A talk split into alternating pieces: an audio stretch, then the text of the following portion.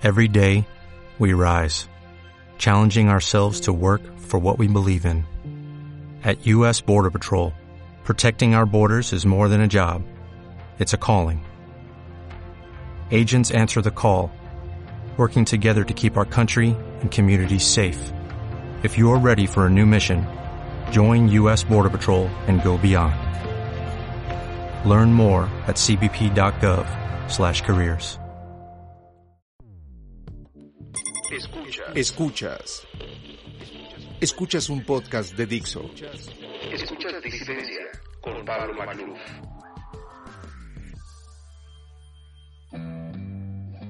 Ser parte de la sociedad no significa pensar como las mayorías. Disidencia. Conducido por Pablo Magluf. Fernanda Caso es abogada, analista y periodista. Es columnista en El Heraldo y corresponsal de la revista Gato Pardo en Estados Unidos, donde está cubriendo las elecciones presidenciales. Hola queridos amigos, bienvenidos a un episodio más de Disidencia. Esta semana vamos a tocar un tema crucial, no solo para México, sino para el mundo, la elección de Estados Unidos, que ocurrirá más o menos en un mes, el 3 de noviembre, o sea, está a la vuelta de la esquina. Y para ello tenemos una invitada de primer orden, brillantísima analista, columnista del Heraldo, y ni más ni menos que corresponsal de la revista Gato Pardo en Estados Unidos, o sea que está allá en Estados Unidos en estos momentos, lo que le da una proximidad muy favorable. Fernanda Caso, querida Fernanda, bienvenida a Disidencia, un honor tenerte aquí, la audiencia lo agradece. Pablo, encantada de estar contigo y con tu audiencia. La verdad es que es un gusto poder platicar de lo que está pasando en Estados Unidos y poder proyectar un poco de lo que implicaría también para México. Exacto, y bueno, pues estás allá como corresponsal, decía yo que eso te da una proximidad muy favorable. Entonces cuéntanos cómo está el ambiente, la atmósfera, Fernanda. A juzgar por las relatorías que nos llegan, pues parece que los ánimos están muy crispados, ¿no? Demasiada división. Mira, es un fenómeno curioso porque en las redes sociales, en los medios de comunicación, se percibe un ambiente sumamente polarizado. Sin embargo, cuando uno sale a las calles, en general donde me ha tocado estar, en Pensilvania, en Nevada, en Florida, se ve muy poco de lo que está pasando en la política en, en, en la calle. Es decir, entonces parece que se estuvieran viviendo dos realidades. Por un lado, sí está, que como decía, es, eh, está sumamente politizada. Y por el otro lado, pues el coronavirus que ha, digamos, apagado todo su alrededor y que la gente es en lo que está pensando, en cómo sacar adelante su negocio, en cuándo van a volver los niños a las escuelas, en cómo organizarse dentro de la familia para poder atender las responsabilidades que antes se cumplían, pues por ejemplo, con los horarios de los preescolares. Entonces es una realidad que se proyecta, me parece distinto a través de los medios de comunicación. No quiere decir que no haya política en las calles, sí la hay y hay algunos eventos, hay algunos proyectos para tocar puertas, se puede uno inscribir algunos eventos de este tipo, pero son mínimos en comparación con lo que se ve, vería en cualquier otra elección presidencial. ¿Qué es lo que está en juego, Fernanda? Porque en todas las elecciones oímos que es un encuentro de vida o muerte, que es la elección más importante de la historia, que está en juego la idea misma de Estados Unidos. Y pues nos acabas de aclarar que la gente está más tranquila de lo que parecería por las redes sociales. Pero ¿por qué esta elección sería diferente si le tomáramos la palabra a aquellos que dicen que es crucial? Mira, no quiero que me malinterpreten, que no se vea en las calles no quiere decir que la gente también personalmente tenga ya opiniones muy formadas, ¿no? Si uno saca el tema político, casi cualquier persona en la calle le puede hablar del tema, todo el mundo eh, ha estado pendiente de alguna u otra forma de cuáles son las posturas. Y yo creo que más bien es una elección que se decidió hace tiempo, que lo que vamos a ver en las urnas es el resultado de algo que ya se ha estado procesando a lo largo de, pues, de estos tres años y medio y que en realidad pues lo, lo, que vemos en las redes sociales es la manifestación de eso que está atrapado y que está, digamos, esperando ya nada más las urnas para, para salir. Me preguntas qué está en juego y, y, yo sí creo que esta es una elección en la que está en juego la identidad del país. No necesariamente en, estos términos hiperbólicos, ¿no? En los que se plantea que Estados Unidos se puede acabar si, si gana uno u otro candidato. Sin embargo, creo que sí hay mucho en juego en términos de, tolerancia, en términos de cómo se ve el racismo, de cómo se ve la diversidad, pero por otro lado también cómo se ve el modelo de vida tradicional americano. Y creo que esa es la otra parte que muchas veces no se ve y que ahora que he tenido la oportunidad de estar en zonas rurales hablando con gente que no está expuesta al, eh, digamos, a, la vorágine de las grandes ciudades, es lo que defiende, ¿no? lo que nosotros queremos es que nuestro modelo de vida, que tal vez es un modelo más tradicional, es un modelo mucho más cercano pues, al campo, muchos de ellos con la tradición, por ejemplo, de la cacería, es un modelo de vida religioso, Dicen, lo que nosotros estamos defendiendo es ese modelo de vida, ¿no? Dicen, no somos racistas, no somos... Ahora, eso ponerlo en contraste con lo que está pasando, con lo que uno ve en los números de brutalidad policíaca, con lo que uno ve en los números en términos de, de migración, las políticas públicas de migración que se han implementado. Entonces, sí hay un choque de visiones sobre lo que es Estados Unidos y cuáles son los valores que se deben, los valores últimos que se deben defender. Y hay dos alternativas, hay dos propuestas muy claras que no necesariamente tendrían que estar en, en colisión, pero en este momento lo están, ¿no? Lo, lo, lo, que la gente responde cuando le preguntas por qué va a votar por, por uno o por otro candidato es por un, una serie de valores y de principios que creen que deben, digamos, primar sobre cualquier otro. Y, y, eso sí está en contraste, ¿no? Al final sí hay modelos distintos que la gente, en los que pues hay dos grupos que no coinciden. Sí, más que una guerra política, parecería que es una guerra cultural. De hecho, ese término existe, ¿no? Se ha acuñado así. Exactamente, exactamente. Es una guerra cultural en la que además, para acabarlo de hacer complejo, hay un componente ético, tal vez, en el que ambos grupos se sienten eh, superiores moralmente a, a, los del bando contrario, ¿no? Y esto es algo que vuelve muy complicadas las discusiones, que vuelve muy difícil el diálogo entre los bandos, ¿no? Por un lado, los más conservadores sienten que los eh, demócratas, es decir, los del Partido Republicano en general, tienden a sentir que los demócratas han, con esta propuesta a favor de las libertades y con esta propuesta a favor de los derechos, quieren hacer del país un país sin ninguna, sin estándares éticos, sin estándares religiosos, que quieren sacar a Dios del, de absolutamente todo el discurso, que quieren incluso negarlo para poder implementar el socialismo, ¿no? Este es el discurso que se maneja a nivel de calle. Y por otro lado, los demócratas argumentan que los republicanos sostienen y defienden un modelo que es racista, un modelo que no es compasivo, un modelo que eh, simplemente se niega a ver la realidad de las minorías, de las mujeres, y eh, en ese sentido sí son dos puntos de vista en los que es muy difícil dialogar. Hay pocas bases de respeto por el contrincante, ¿no? A partir de que una persona se dice del bando contrario, entonces se descalifica completamente. También hace difícil que una persona se pueda convencer de un bando o del otro, ¿no? Porque no hay argumentos que puedan pesar suficiente como para pensar que aquellas cosas que para uno pueden parecer valores fundamentales, de pronto pueden cederse, ¿no? Eh, sí me parece un, una polarización que no es común en las elecciones. Normalmente la polarización se da en torno a el propio candidato, en torno a qué es lo que quiere hacer con el país. Y me parece que en Estados Unidos es algo que está absorbiendo todas las eh, áreas de la vida de los votantes pareciera que una persona que se asume como de un,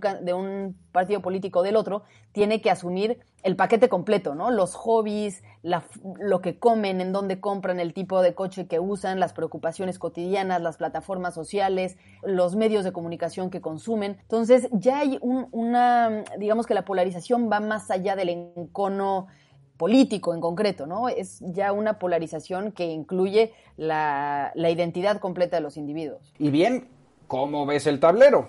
Todas las encuestas dan como favorito a Biden. Decías tú que ya hay un preámbulo más o menos decidido. Si no me equivoco, le dan una ventaja con un promedio del 8%. Que por cierto, acaba de ser el primer debate, un espectáculo de veras ominoso que demuestra la decadencia del discurso público norteamericano, pero que la mayoría de encuestas también conceden a Biden. Y pues la pregunta es, Fernanda, ¿cómo ves el panorama? Sobre todo porque las encuestas ya se han equivocado y Trump pues tiene siete vidas. Sí, creo que la ventaja que pudiera tener Trump es que tiene una base mucho más convencida ¿no? y apasionada y emocionada. El electorado demócrata no está muy emocionado con Biden. Recordemos que de, de, por sí tuvo una contienda interna el Partido Demócrata complicada en la que había otros candidatos que tenían una fuerza muy importante, que tenían una base electoral realmente apasionada.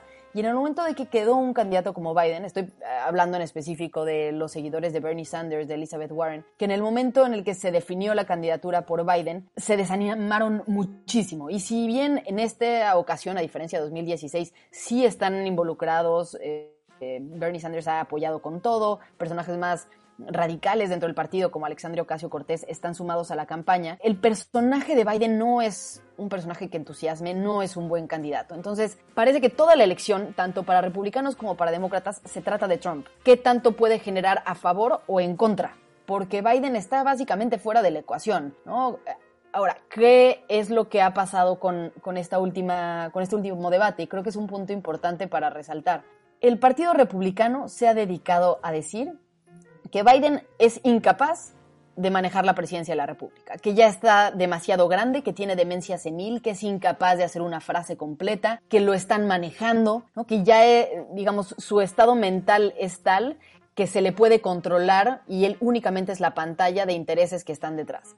Ese mensaje ha permeado brutalmente en la ciudadanía, lo dice la gente en las calles, cuando le preguntas a la gente del Partido Republicano por qué no quiere votar por Biden, esa es la respuesta que te dan. Muchos te dicen, eh, que se sienten mal por él, que les da compasión, que no entienden cómo el Partido Demócrata puede estar haciéndole esto a un hombre mayor. Y eso contrasta con el Biden que vimos en el debate, que fue un Biden absolutamente coherente, ¿no? Si bien de pronto eh, se le dificultaba hablar porque es, un problema que él tiene, pero es un problema de lenguaje. Vimos a un Biden que podía responder las preguntas perfecto, que estaba metido en el debate, que no tenía las respuestas aprendidas de memoria fuera de algunos puntos específicos como siempre sucede en, las preparaciones de debate. Sin embargo, eh, fue un candidato que lo manejó bien, sin ser extraordinario, sin ser, sin poder decir que fue eh, el gran debatiente porque no lo es. Creo que la expectativa de los republicanos con respecto a y el mensaje que habían construido con respecto a él era tan bajo que cualquier mínimo que él hiciera iba a resultar como un, como un desempeño extraordinario. Y al final del debate yo le escribí a un par de personas que había entrevistado a lo largo de, de estos recorridos, ¿no? Republicanos recalcitrantes, que no están metidos en, en, la vida política, ¿no? Que se dedican a otras cosas, pero que son los que van a los mítines de Trump, los que usan las gorras de Make America Great Again. Y, les preguntaba cuál es el resultado del debate.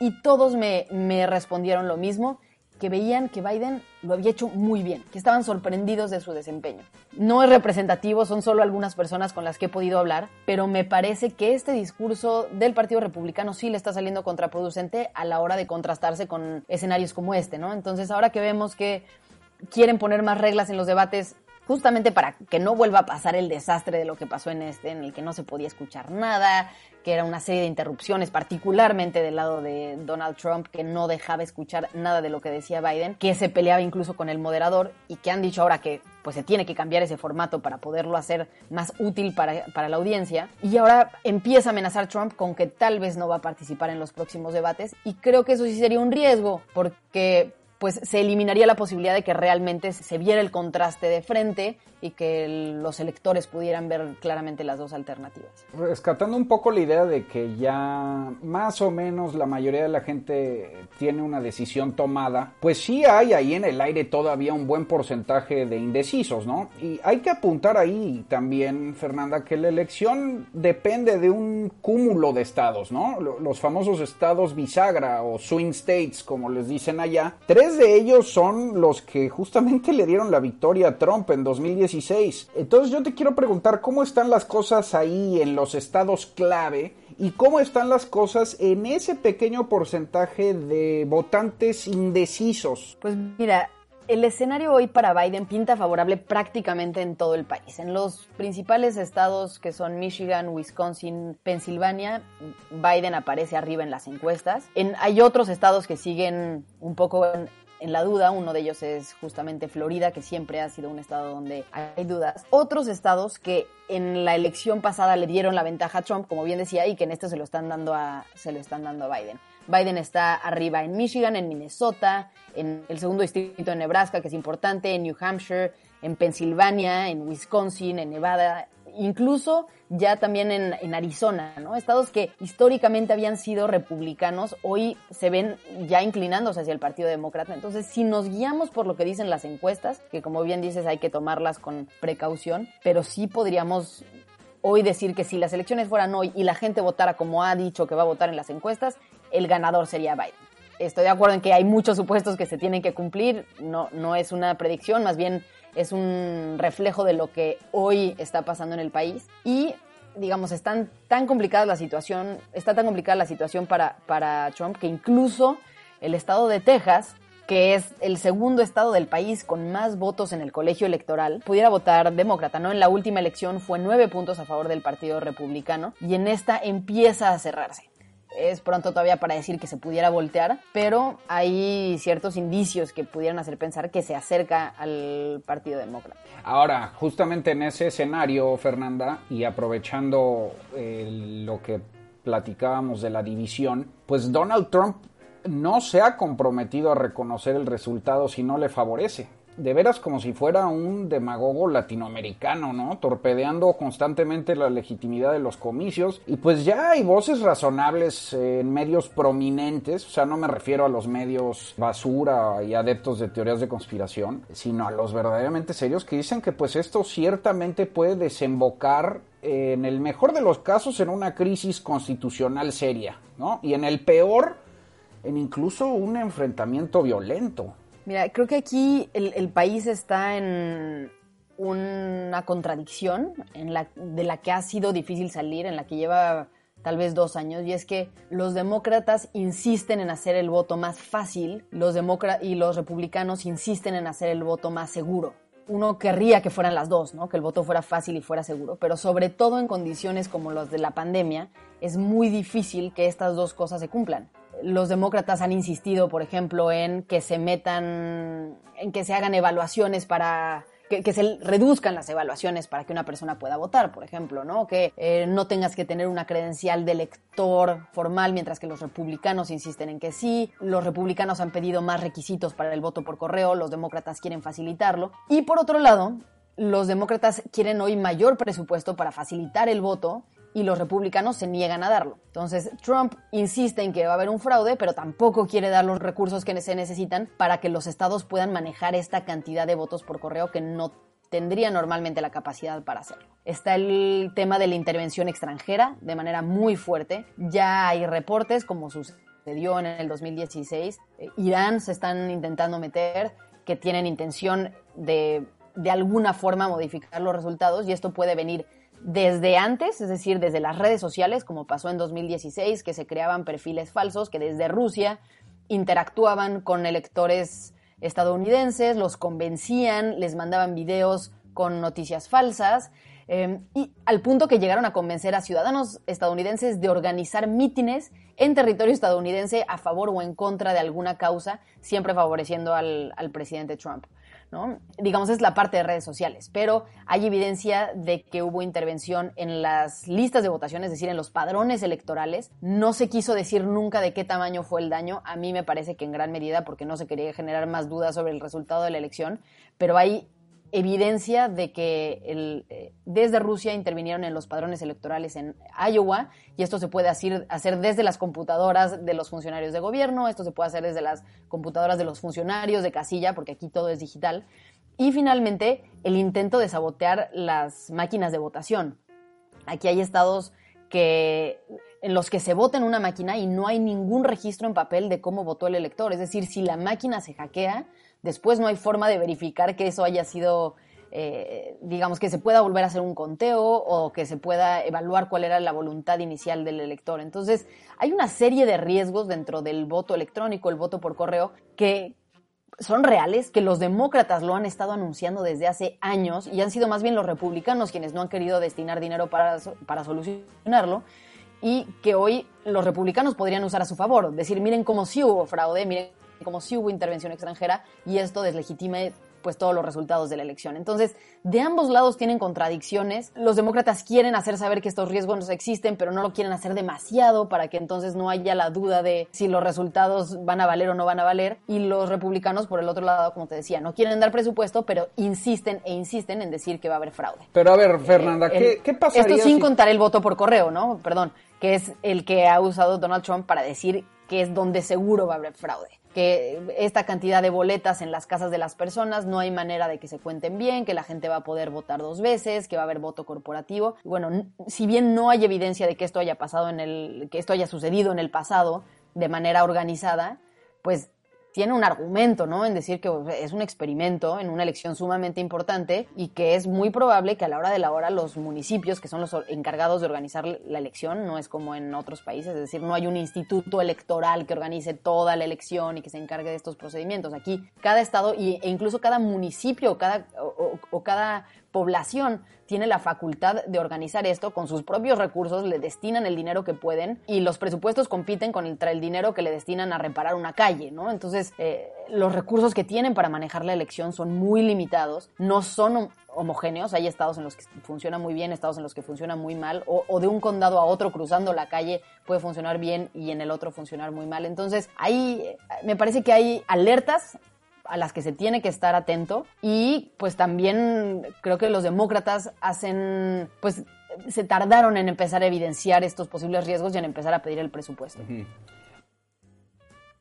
Pero a ver, ¿qué pasaría si Trump no acepta los resultados? Y le quiero nomás recordar a los amigos del auditorio, como tú ya bien apuntabas, el sistema electoral de Estados Unidos es bastante precario, ¿no? Aunque no lo crean, no tiene un árbitro electoral, ¿no? No tiene un INE, por ejemplo, que computa y decide, lo cual puede provocar mucha incertidumbre, ¿no? Sobre todo con todo lo que nos estás explicando. Pero, pero a ver, pongamos el escenario de que Trump pierde y no concede. ¿Luego qué, Fernanda? Pues mira, si pierde y no concede pueden pasar muchas cosas. La primera es que invite a los electores. En Estados Unidos no se vota directamente por el presidente. Cada estado vota en realidad por su preferencia a la presidencia de la República y entonces hay un cierto número de electores ¿no? que van después a votar por el presidente de la República. Quien gana un estado, salvo en dos estados, quien gana el estado se lleva la totalidad de los votos del colegio electoral, así se llama, ¿no? Entonces estos electores el 14 de diciembre, que digamos es un poco más de un mes después de la elección, emiten su voto siguiendo el mandato popular, ¿no? Lo que la gente haya dicho que tienen que votar es lo que votan. Ahora, ¿quiénes son estos electores? Ha empezado a surgir esa duda. Normalmente era irrelevante quiénes eran estos electores porque simplemente eran personas que votaban por quien el- la población había dicho que tenían que votar. En la mayoría de los estados, estos electores los elige la legislatura del estado, ¿no? Que son, pues, los legisladores locales. Puede ser ellos solos, en conjunto con el gobernador, o puede haber alguna mezcla, ¿no? Pero en general es, es un acuerdo local que define quiénes son estos electores que van a representar al resto del Estado.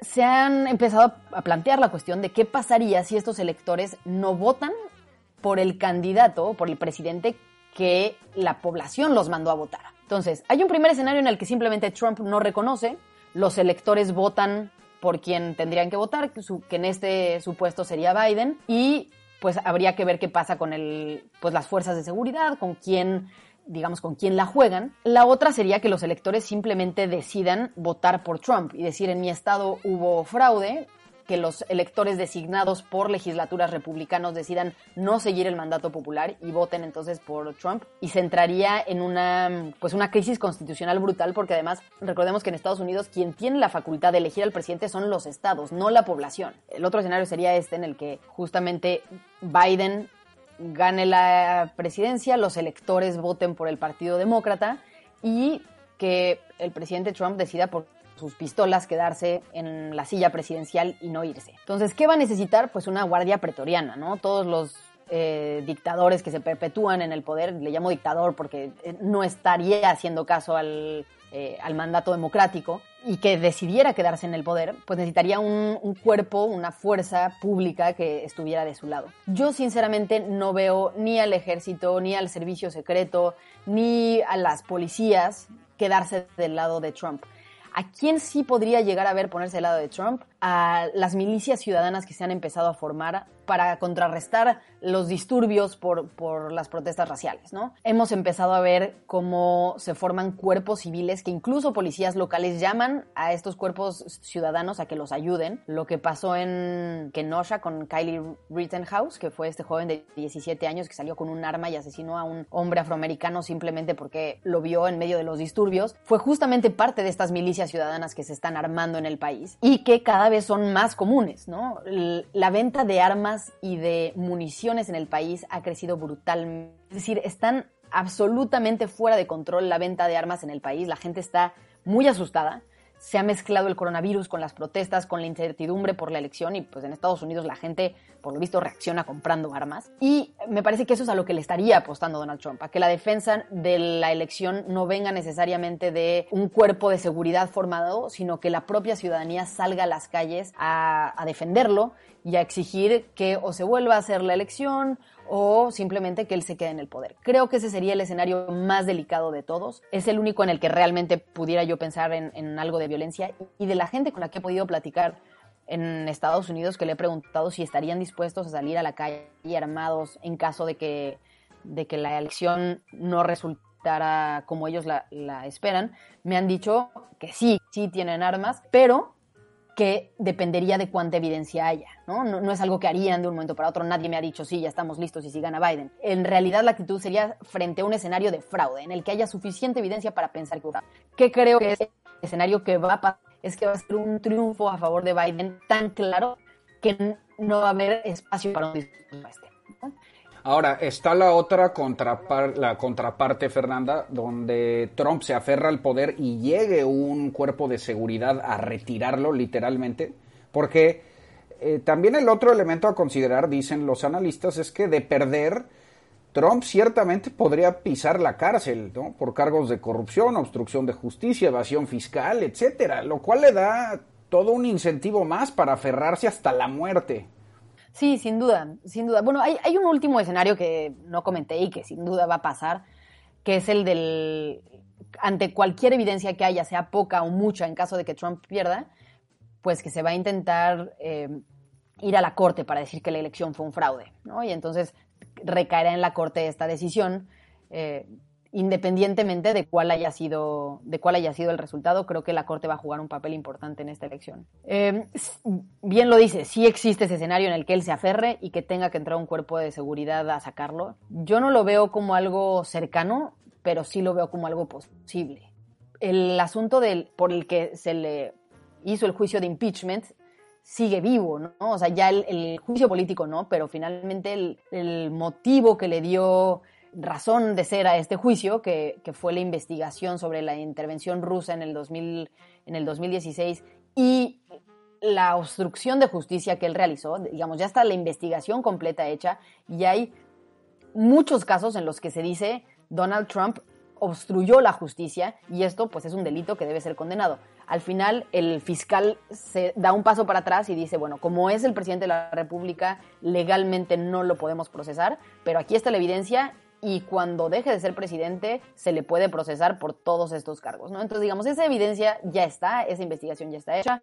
La evasión fiscal que ha salido pública eh, en estos días, que es brutal, ¿no? Que no pagó impuestos durante años, durante me parece que más de una década, y luego los últimos dos años pagó 750 dólares, eh, digamos, es nada, ¿no? Eh, y creo que en este caso, pues sí vamos a ver a un, a un presidente Trump aferrándose al poder cómo ha manejado desde el poder sus propios negocios, ¿no? Cómo ha manejado de manera muy turbia la forma en la que los viajes oficiales de gobierno se hospedan en sus hoteles en el extranjero, cómo las comitivas de gobiernos extranjeros se hospedan en sus hoteles en, el país, cómo eh, se le dan ciertos beneficios a sus propiedades.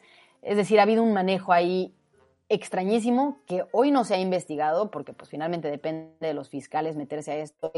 Él ha nombrado al fiscal general de los Estados Unidos, entonces no podríamos esperar que dentro de su gobierno se haga, pero sin duda si llega cualquier gobierno que no sea uno del Partido Republicano, pues lo van a, lo van a investigar. En el escenario que mencionabas sobre la Corte, eh, ahí el elemento crucial es la nominación de la nueva ministra, ¿no? La ultraconservadora Amy Coney Barrett, que de confirmarse pues daría una supermayoría Trump de 6 a 3 en la Corte y si la elección llega hasta una disputa judicial, algunos creen que Trump tendría el respaldo de la Corte, ¿no, Fernanda? Sí, es un tema sumamente delicado. Creo que la muerte de la, de la ministra Ginsburg vino en el peor momento posible, ¿no? En, un momento de muchísima incertidumbre y donde ella sí daba un, pues cierta coherencia al país, al, a la propia institución de la Corte, y que hoy la Corte queda desbalanceada, ¿no? Con una composición que le podría dar la mayoría a los republicanos o a los conservadores, y que la prueba de fuego va a suceder probablemente a días después de que sea nombrada la, próxima persona. Ahora, también entendamos que las cortes no son absolutamente libres, ¿no? Es, un fenómeno que ha sido pues, muy estudiado particularmente por economistas del derecho, por gente que se dedica a ver pues realmente cuáles son los márgenes de operación y creo que aquí vamos a ver probablemente una corte que sí va a responderle a Trump con jueces que están para servirle a él, si toman una decisión absolutamente contramayoritaria, es decir, si no hay evidencia de que hubo fraude, si la gente está convencida del resultado, si el margen es, grande, ¿no? Suficientemente amplio como para que no haya dudas, la y la Corte se avienta una decisión en contra, creo que entonces puede haber un movimiento social al contrario. ¿No? Creo que entonces incluso gente que votó por el Partido Republicano puede inconformarse con lo que está pasando y pues al final los propios jueces, los propios miembros de la Corte saben esto, ¿no? Entonces, Habrá que ver, yo no creo que la Corte sea, eh, particularmente la Corte estadounidense, creo que tiene perfiles muy serios, incluso algunos de los conservadores eh, me parecen muy serios y creo que no estarían dispuestos tampoco a aventarse cualquier cosa que el presidente Trump sugiera, ¿no? Entonces va a ser una decisión importante, la nominación que viene va a ser fundamental. Habrá poco espacio para que haya cualquier tipo de mm, discusión, ya sea jurídica, política o incluso en las calles y si los márgenes son cerrados, pues todas estas posibilidades se potencian. Y bueno, finalmente, Fernanda, ¿cómo ves las cosas para México? ¿Quién nos conviene más? Trump es un enemigo discursivo y lo que quieras, pero ya en temas más objetivos, en economía, comercio, relaciones laborales, tratados, pues los demócratas también aprietan sus tuercas, ¿no?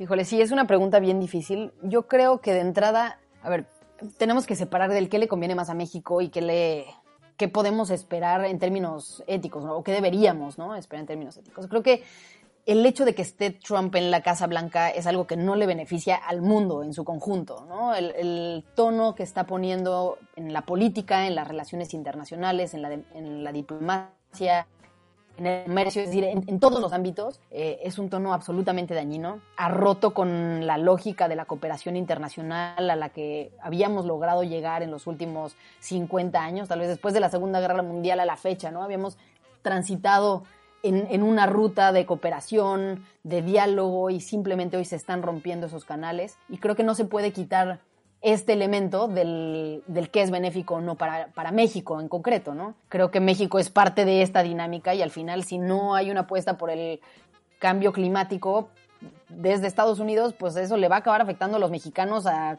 corto, mediano, largo plazo, ¿no? Si no hay una apuesta por el diálogo en el, la distribución de medicamentos para el coronavirus, pues eso le va a acabar afectando a México. Si no hay un diálogo en torno a la migración y en torno a cómo nos entendemos como seres humanos, en torno al racismo, ¿no? Pues al final son discusiones que se toman en Estados Unidos por ser un país tan poderoso, se, discuten ahí y permean al resto del mundo y particularmente a nuestro país que está tan cerca. Entonces, creo que independientemente de la relación y de los temas concretos de nuestra dinámica, la presencia de Trump es absolutamente dañina en, en, la posición en la que está. Ahora, ya en concreto, tienes un argumento totalmente cierto y es que los demócratas tienden a tener políticas mucho más intervencionistas, sobre todo en temas sociales. Eh, la política de Biden de migración suena muy bien, suena muy humanista. Dice, bueno, yo no voy a apostarle a detener a los migrantes, sino a, pues me voy a meter a sus políticas sociales, me voy a meter a ver cómo están manejando su gobierno en cuestiones de violencia, en cuestiones de desarrollo social, de pobreza, y pues que esto es algo que que con lo que América Latina ha luchado toda la vida, ¿no? Con tener Estados Unidos metiéndose en las decisiones domésticas y, dirigiendo la política nacional. creo que esto sí puede ser un, riesgo. Sin embargo, veo a Biden también en otros aspectos de manera muy positiva. Creo que es un es una persona que le va a apostar a las energías limpias brutalmente. Creo que va a generar un impacto positivo sobre México en esto. Él tiene la idea de hacer de, la región eh, un, un, centro de desarrollo para el mundo que no sea únicamente la región de mm, Norteamérica para el comercio eh, entre nosotros, sino que pueda ser un polo de desarrollo como lo es eh, la Unión Europea o como... Eh, y, creo que esto le ayuda muchísimo a México, ¿no? Que él piense de esta manera, que piense que la coordinación entre nuestros países puede ser un polo de desarrollo hacia el mundo, pues es algo que le va a beneficiar mucho a todos los mexicanos. Se pueden meter también más en temas laborales. Él eh, lo dijo mucho, ¿no? que le preocupaba que esto estaba favoreciendo mucho a, los, a nuestro país sobre Estados Unidos y creo que ahí va a ser un tema delicado. Em, Kamala Harris, la, la, candidata a la vicepresidencia, votó en contra del nuevo tratado comercial con México, del TEMEC. Creo que van a meter presión sobre todo para, evaluar las condiciones laborales en México, que aunque eso sea algo súper positivo, porque bueno, pues lo que están exigiendo es que se respeten derechos básicos, finalmente, insisto, pues es tener a otro, a otro gobierno metido en nuestras decisiones, ¿no? Y creo que esto siempre hace ruido y tenemos que tener pues cuidado. Va a ayudar mucho a nuestros paisanos en Estados Unidos, creo que la mejor noticia es para ellos. El terror en el que han vivido los últimos años bajo el gobierno de Trump ha sido brutal, ¿no? Las familias con miedo todos los días a que deporten a uno de los miembros, en la situación para los Dreamers, estos niños que llegaron a Estados Unidos siendo, eh, bueno, jóvenes que llegaron siendo niños a Estados Unidos y que pues no conocen otro país más que Estados Unidos a pesar de no tener la nacionalidad. Eh, hay más de un millón de estos jóvenes Estados Unidos que hoy corren el riesgo de ser deportados por Donald Trump y Biden ha dicho que va a regularizarlos y se va a encargar de que tengan un camino a la ciudadanía. Es decir, creo que para la comunidad migrante sería una gran noticia que llegaran los demócratas. Eh, para el país en términos comerciales, pues bueno, depende un poco qué tanto le quieran mover al, al TEMEC y qué tanto se metan a las cuestiones, cuestiones laborales. Y pues por el otro lado, ver si realmente está puesta para de, meterse a las condiciones de migración va dirigida a México o si va más bien dirigida a los países de Centroamérica, que es en donde Biden ha concentrado su discurso, ¿no? Eh, y que es donde hoy, de donde hoy están llegando la mayoría de los migrantes a Estados Unidos. Mm. Y bueno, Fernanda, se terminó contagiando Donald Trump, ¿no? Si lo quieres ver como algo previsible, pues desde luego que es válido. Eh, si lo quieres ver como parte de una justicia poética también, pero no deja de ser parte del gran drama inaudito que hemos vivido este año. Mira, hay quien dice que la enfermedad podría ayudarle, ¿no? Que en un escenario en donde la gente pueda sentir algo de empatía por él, ¿no? Conectar en un plano más humano, más allá de lo político, pudiera ser que la balanza se empezara a inclinar un poco a su favor. Yo no, no hay forma de que vea este escenario por dos motivos. El primero de ellos porque él se ha dedicado a decir durante los últimos meses que Joe Biden no tiene la capacidad física o mental para poder conducir al, al país durante cuatro años, durante la presidencia, o incluso ni siquiera terminar el periodo de la presidencia por su edad y por su debilidad. ¿no? Se ha dedicado a decir que tiene demencia senil, que ya es muy viejo, que ya no puede aguantar el ritmo, la presión. Y un escenario como este, en el que a él se le ve débil, se le ve eh, pues justamente batallando entre la vida y la muerte, frente a sus seguidores, puede ser una señal muy equivocada, porque él ha construido esta narrativa. La otra es porque hay una convicción en, en la población que va mucho más allá de sus detractores, es decir, incluso gente que apoya a Donald Trump cree que no ha hecho un buen manejo de la pandemia, creen que no ha seguido el consejo de los expertos, que no le ha dado la, relevancia que tiene y ver a Donald Trump minimizando la, la, enfermedad incluso en su propia persona, diciendo que ya quiere salir, aún a pesar de que los médicos han dicho que no es lo adecuado, que todavía puede seguir contagiando, ¿no? que a pesar de que ya se sienta un poco mejor, bueno, pues pondría en riesgo a toda la gente en la Casa Blanca. Ayer salir a saludar a sus seguidores, eh, a dar una vuelta en la camioneta, estando todavía plenamente enfermo y poniendo en riesgo a los agentes del servicio secreto. Es decir, ha habido una serie de decisiones que, lo hacen ver incluso impulsivo, irracional y que no necesariamente le van a generar puntos frente a nadie, ¿no? Salvo las personas que estaban tal vez allá afuera eh, esperando a saludarlo y se emocionaron cuando lo vieron. El resto del país en general hay un consenso de que esto no es una conducta adecuada y mucho menos para un jefe de Estado. Maravilloso, querida Fernanda. Muchísimas gracias de veras por esta espléndida charla. Agradecemos muchísimo tu claridad y lucidez, sobre todo tu cercanía ahí, eh, estás en el ojo del huracán y pues te deseamos justamente suerte en tu corresponsalía. Te lo agradezco muchísimo, Pablo. Fue un gusto platicar contigo y, y, bueno, pues espero que esto haya sido de utilidad para la gente que nos escuchó. Ahí la tienen, queridos amigos. Fernanda Caso desde Estados Unidos. Yo soy Pablo Macluf. Hasta la próxima.